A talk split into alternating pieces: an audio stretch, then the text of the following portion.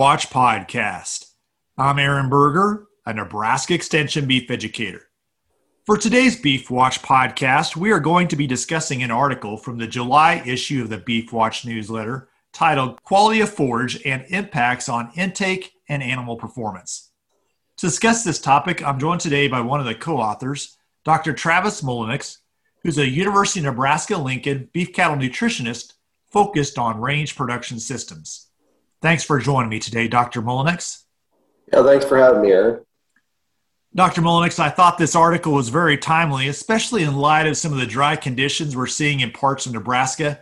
In this article, you highlight some long term data research that's looked at forage quality on native sandhills rangeland and really tracked that from early spring all the way through the fall. The thing I really found interesting around this data is what can happen with forage quality not only in dry years like we're having in parts of Nebraska right now, but also in wet years and what that can do in terms of decreasing quality and potential impacts to animal performance. Share with us some of the data you shared in the article. What are some key things you think producers should pay attention to with that as we think about this summer in particular, especially for later calving cows where bulls may be going out here in late July, early August?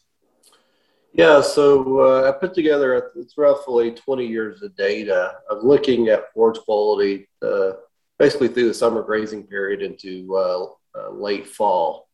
And what's interesting when we look at the data, if we compare our average year of what we typically would see in the sandhills for a range, when we compare that to a drought year or dry year or or a year that uh, we have a significant amount of rainfall, is those rainfall years or high rainfall years we really have similar forage quality as a drought year.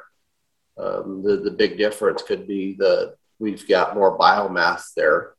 But from a quality standpoint, um, really a wet year and a dry drought year, pretty similar in forage quality. Uh, and the main reason behind that is that those high rainfall years we have that forages, you know, tend to grow earlier, mature earlier, do that high growth, and and uh, get uh, pretty mature a lot earlier than normal. And that really catches a lot of producers thinking, you know, you know, we've had a really high rainfall year, and uh, then they see that their weaning weights are 20, 50 pounds lighter, or yearling weights are 50 pounds lighter than normal, and or have issues with pregnancy rates. And that's really due to that interaction of, of timing of rainfall, how much rainfall we had, and, and that forage growth component. Um, and, this year is like similarly years that we've been fairly dry. And we look at our forage quality this year, the last month, our forage quality was a little bit lower than than average. And so we're, we're going to see that again in, in some responses in calf growth or even preg rates is our forage quality is not where we normally would see it at this time of year. Dr. Mulliniks, looking at the data, we're looking at somewhere around 2% difference, uh, depending on when you look at it, either midsummer or mid to late summer, 2% difference in quality of protein, or I should say 2% difference in protein. That really can be significant as we think about cattle that are going to be breeding here in late July and August, and also how that forage quality impacts intake. Share with us a little more about some things that we should be thinking about with that and then also, what are some mitigation strategies we, we may want to evaluate in light of that? Yeah, we, we see the biggest impact in all these summer calving herds that are already challenged due to our environment of, you know, by July 1, our forage quality of our range is going downhill pretty fast. But in these wet years or these dry years, we see that happening earlier on that uh, you know, a few years ago, we were looking at uh, forage quality in July and August looked like October. Um, and so this really early maturing or in a dry, dry year that we have just low quality forages that it, really hurts uh, these uh, summer calving herds that think about nutrient requirements of the cow herd that, uh, you know, for a May calving system, um, we're not yet to um, mature or we're coming into that peak uh, nutrient requirement time point.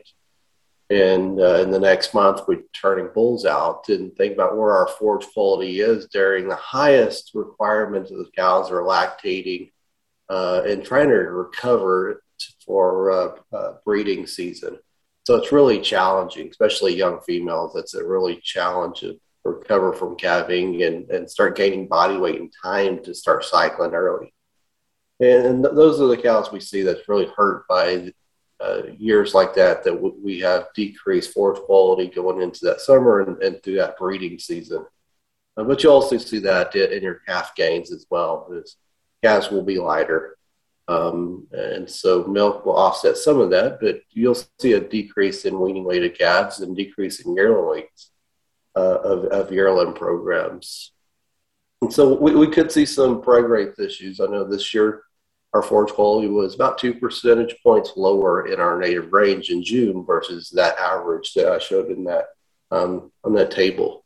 And so we can see some uh, decreased preg rates in in uh, some of these summer calving herds as well. And, and so if you think about some uh, supplementation or some uh, ways to mitigate uh, these lower quality uh, situations is is if forage quality is, is an, we have enough biomass, if in, intake is not limited, you know, it's where protein supplementation comes in of uh, feeding a, a, high quality protein supplement, distiller, soybean meal, etc., that would help utilize that forage. And so you, you, you get two um, two benefits of that is one, you have increased intake of that lower quality forage and increase the digestibility of it but you also will have a boost in energy. And so, feeding a protein supplement in these scenarios would not only support the digestion and utilization of these lower quality forages, we also have an energy um, uh, increase from it. And so, that's, that may be a scenario people need to look at going into summer. Some of these summer breeding herds is um, do I need to implement a different supplementation strategy than normally because I'm, I may be breeding on some lower quality forage scenarios. Dr. Mulliniks, you mentioned this a little bit earlier, but from your perspective, which are the groups that are most vulnerable to this kind of scenario?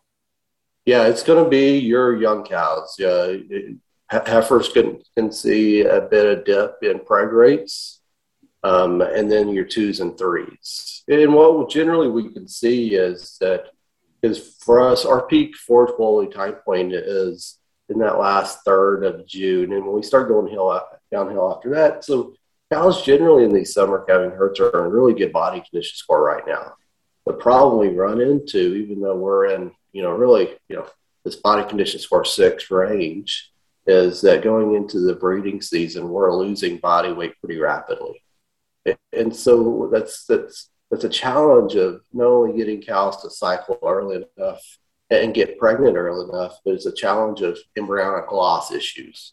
And so um, we can have uh, some increase in embryonic loss due to that rapid body weight loss uh, during the breeding season. But I really, if you're going to focus on a group that you can be really strategic with uh, your cost and how you supplement, it's going to be those younger females, those heifers to three year olds that you're going to see your biggest benefit of coming in with a protein supplement that will help utilize that forage and maybe increase some energy utilization. Dr. Mulliniks, give us a ballpark idea in terms of how much supplementation should we be thinking about for this kind of scenario? Yeah, so uh, probably uh, depending on how much protein um, or what we're looking at from a protein source, but uh, generally thinking about somewhere between three and six tenths of a pound per day of a protein supplement. Um, and so if you think about distillers at 30% protein, we're talking about one or two pounds. If you're alfalfa hay that's 20%, uh, we're, we're talking about two, two and a half pounds of or, or more of, of uh, that alfalfa hay to make up that difference. So yeah, we're somewhere around that uh, six tenths of a yeah, pound of protein per day to help utilize those forages. As we think about supplementing in the summer, can we see the same response as we would see in terms of supplementing in the fall and winter? Can we do that supplementation every other day, every third day, and still expect a similar response to a daily yeah. supplementation? Yeah, you know, the, the great thing about cows and protein utilization is they're extremely efficient, especially in low low protein scenarios. Is cows are very, very efficient at utilizing and recycling protein. And so it really makes it from a protein supplementation standpoint of, you know, we can supplement those cows uh, daily or once a week and have very similar uh, performance. Most times you see guys supplementing every other day or every third day. And that way you can decrease some costs, uh, transport costs, fuel costs, and you're going to see the same benefit of utilizing that protein um, by skipping a day or feeding every third day than you would of feeding it daily. Um, and, and, so, yeah, you can feed protein infrequently um, and still have the same performance um, due to how they recycle, and how they're utilizing that protein. Anything else on this topic, Dr. Mulliniks, you'd like to highlight as we point towards wrapping this up? Yeah, the, the big deal is, you know, looking at your forage quality, actually getting an estimate of where my forage quality is. You think about across the state of Nebraska, we've had some areas that have had really decent rainfall. And we've had some other areas in the state that are still pretty, pretty dry. And uh, but looking at where's my forage quality actually is and, and making a plan from that. If I, if I don't know what that forage quality is, then it's hard for me to make a plan around it. And when we sent off forage quality um, forages last month, I was shocked that our forages uh, were actually a lower quality than I suspected. Um, and, and so knowing exactly where you're at is key to actually making a strategic supplementation strategy that you can have a big impact on your performance. Dr. Mulliniks, as you think about going out and trying to get a handle on what do I actually have, obviously at Gudmundsen, you've got esophageal fistulated cows and they can go out and graze and select, you know, what other cattle are grazing. Obviously, that's not a luxury other people have. How would you suggest folks get an idea of where their forage quality is and have it actually be representative of what's out there?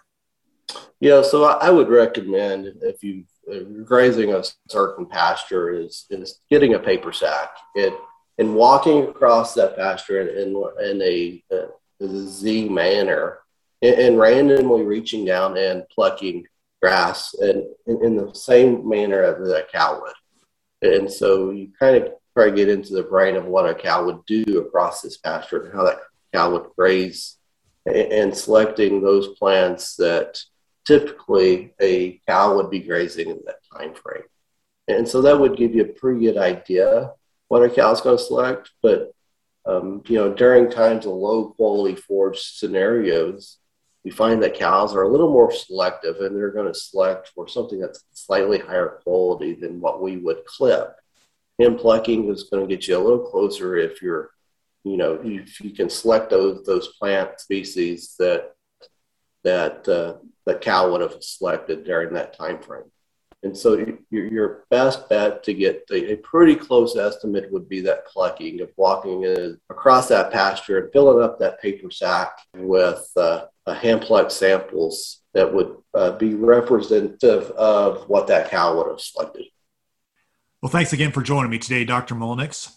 No problem, anytime. Well, for more information on the topic that was discussed in today's Beef Watch podcast, I would encourage you to visit the beef.unl.edu website. At the website, you can find this article. Also, at the website, you can find Dr. Mulliniks's contact information if you'd like to visit with him further about this topic.